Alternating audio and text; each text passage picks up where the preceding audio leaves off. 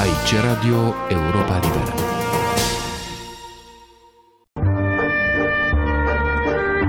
Cultură și politică. O rubrică de Victor Eschenazi Moroșan. Pasionantă lucrare de istorie, recentul volum publicat de cercetătorii David Reynolds și Vladimir Pechatov la Yale University Press, scrisorile Kremlinului, corespondența de război a lui Stalin cu Churchill și Roosevelt, poate fi citit cu folos din multiple perspective. Între ele, chiar dacă nu în prim plan, este și situația României în cursul conflictului mondial și în mod special al discuțiilor despre ceea ce documentele numesc încă din 1941, citez, organizarea postbelică a păcii în Europa. România apare pentru prima oară în acest schimb de mesaje la nivelul cel mai înalt în noiembrie 1941 pe fundalul ezitărilor lui Churchill de a angaja Marea Britanie în ostilități în estul și nordul Europei împotriva unor putere ale axei considerate drept minore. Cooperarea cu Stalin, supus presiunii înaintării armatelor germane, era și ea ezitantă, mărginită într-o primă fază la propunerea de trimitere la Moscova a doi generali pentru convorbiri nedefinite. În scrisoarea expediată lui Stalin la 4 noiembrie și primită de acesta pe data de 6, Churchill îl întreba, citez, sunteți de părere, premier Stalin, că ar fi o bună afacere ca Marea Britanie să declare război Finlandei, Ungariei și României în acest moment? Este numai o formalitate, deoarece blocada noastră extremă este deja în forță împotriva lor.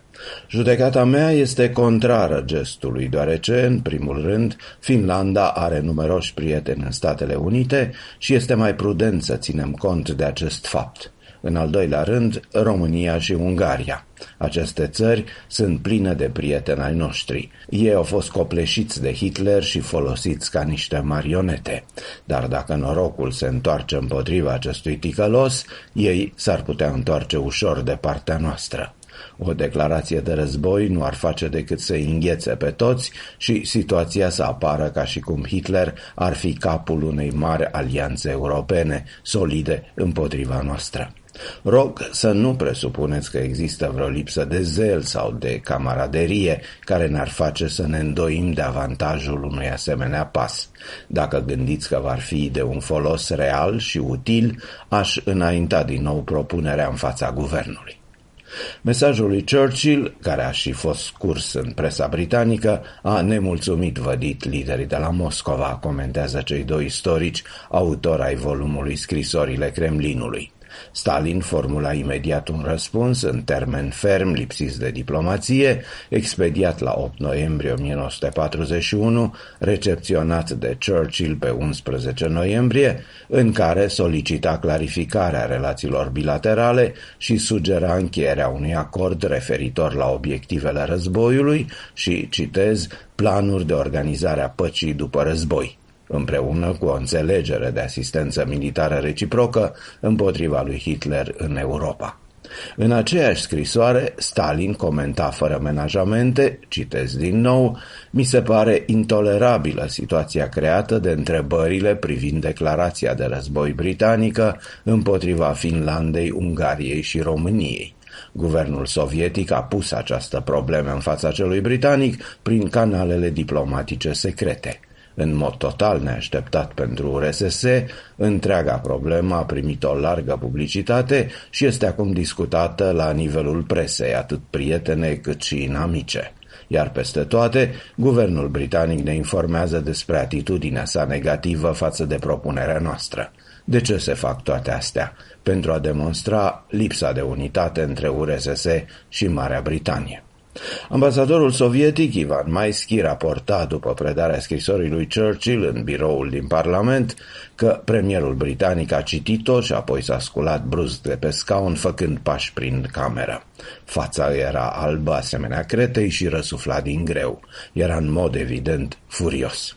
Ministrul de externe, Anthony Eden, nota mai târziu în memoriile sale. Citez, aveam să ne familiarizăm cu tonul sever al mesajelor mareșalului Stalin către primul ministru, dar primul exemplu a făcut o impresie extrem de neplăcută în guvernul de război.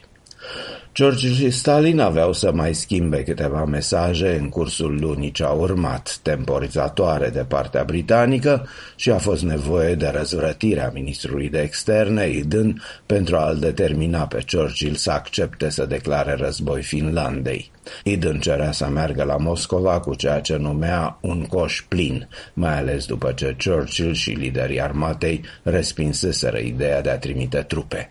Premierul britanic și-a dat acordul în cele din urmă, nu înainte de a avertiza că declarația de război împotriva Finlandei se va dovedi, citez, o greșeală istorică. Astfel, la 6 decembrie 1941, Marea Britanie a declarat război celor trei state, Finlanda, România și Ungaria, creându-se, între altele, un context favorabil pentru vizita lui Eden la Moscova și dezvoltarea alianței sovieto-britanice.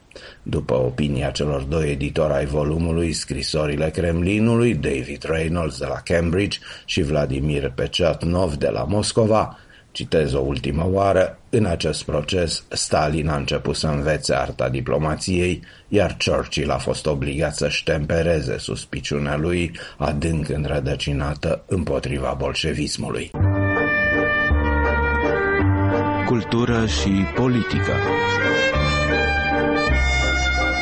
O rubrică de Victor Eschenazi Moroșan